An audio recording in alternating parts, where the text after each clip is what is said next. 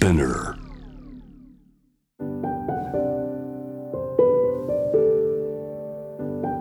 福本敦子の聞くコスメ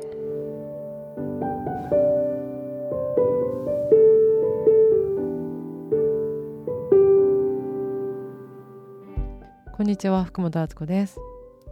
今日はですねちょっとこの間行ってきた軽井沢ツアーの話をしたいなと思うんですけどホテルインディゴさんっていうホテルの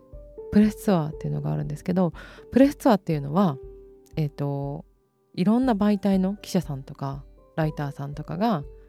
まあ、ご招待で呼んでいただいて、まあ、取材として行くみたいな旅行のことを言います。なので当日になったら私はあのすごく仲良くしているライターマリコと行ったんですけど他に誰が来るかは知らないんですね基本。でその人数とかあの規模もそのホテルとか、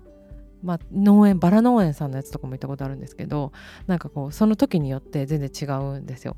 で海外の時もあるし、えーと、国内の時もあるみたいな感じで、まあ、そう記者みたいなお仕事ですよね。で私はあのある雑誌の取材っていうことで行かせてもらって行ったんですけどえっ、とねすごい面白かったんですよ。まず又吉さんのトークショーがなぜか組み込まれていて私あんまり人のトークショーをちゃんとただ見る側で最後まで面白く聞けたことってあんましなかったんですけどさすがおしゃべりのプロは違うなって思うようなこうなんか飽きさせないしテンポはいいし内容も面白いしみたいな感じであ喋るってこうやってやればいいんだって思ってあなんか元気が出ました。そんなにこうテンション高くお話しする方ではないかなと思うんですけどそれでも引きつける話術さすがだって思ってすごくその時間をエンジョイしました。ホテル自体もすごく綺麗だったんですけどで館内ツアーとか施設の案内とか電気を使わないあのジムの部屋全部まあ人のマンパワーとかあと木でできてるこうトレーニングの道具とかで体を鍛える部屋とかもあったりとかスパもあったりして大充実だったんですけどで夕食も、えーと、そのホテルが推しの料理とかを食べさせてくれるんですけどその時に初めて会った人が同じテーブルにえ、ー、とこう囲んで座るみたいな状況ででその時にこういろんなことを話すんですけど私の前に座っていた女性がその前の取材の時にポロッと私ちょっと前になんかこう本音を言ったら旦那さんが出てっちゃったんだよねっていう話をしてたんですね。で私それがなんかこの人なんで今それ言ったんだろうと思って引っかかってたんですけどなんとその人が自分の目の前の席だったんですよ。で横は仲良しの人とで左にちょっと知ってる人とあとはもう全員知らない人で全く違うジャンルのあの雑誌の方で食とか、まあ、ファッションとかビューティーもちょっとはいたけれどもそんなにそれがメインじゃないっていう場だったから、まあ、私もアウェーな場所に行ってでそのあの年上の女性出てっちゃったんだよねっていう人も全然違うビジネスっぽい雑誌のあの方だったんですけどなんかそこでなんかみんな途中からお酒飲んでるし自分の人生の話をめちゃくちゃし始めたんですよね。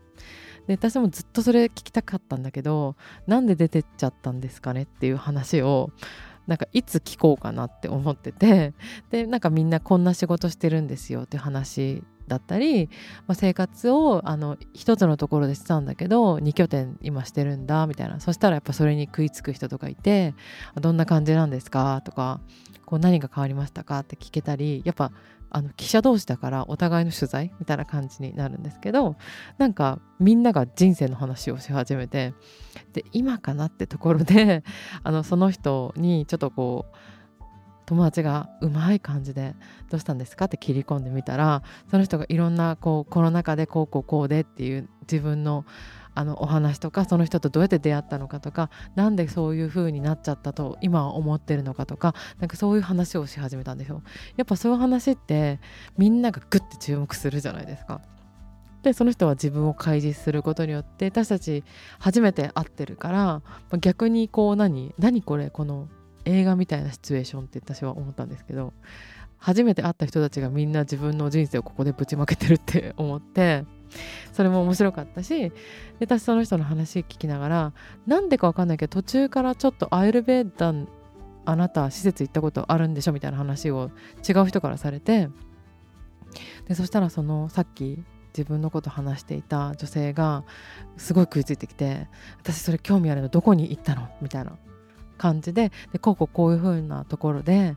この季節ででこういう風な施術を受けたんですよとか写真とか見せてでもこれは生命力を本当に上げてくれるからなんか人生が動いてる時にこの施設行くのってなんかその物事だけにとらわれなくてやっぱ自分がこうリフレッシュしていい状態になってから考えても別にいいと思うしなんかそういう時に行くのはいいんじゃないですかねって言って体とか脈整えた状態でまた自分の人生見つめ直してリボンしてもいいんじゃないですかねみたいな感じになってなんかそういう私がそこの席の前に座ったことその人のそのタイミングで会って話したこと？とかあとずっとパックパッカーだったんだよねって男の人もいたしなんかとにかくいろんな人がいたんですけどもうそのタイミングでしかきっとお会いしない人たちだったからその時にそのタイミングで誰と話したか？ってことによって何かが動くっていうことがあるんだっていうふうに私はその時に思いました。だからそういうものをこういっぱい受け取っていくっていうこともなんか大切なことなのかなと思います。だからオープンにいないといけないなって思いました。てな感じで、えっと、今週も心を開いて1週間、えっと、過ごしてみてください。福本敦子でした。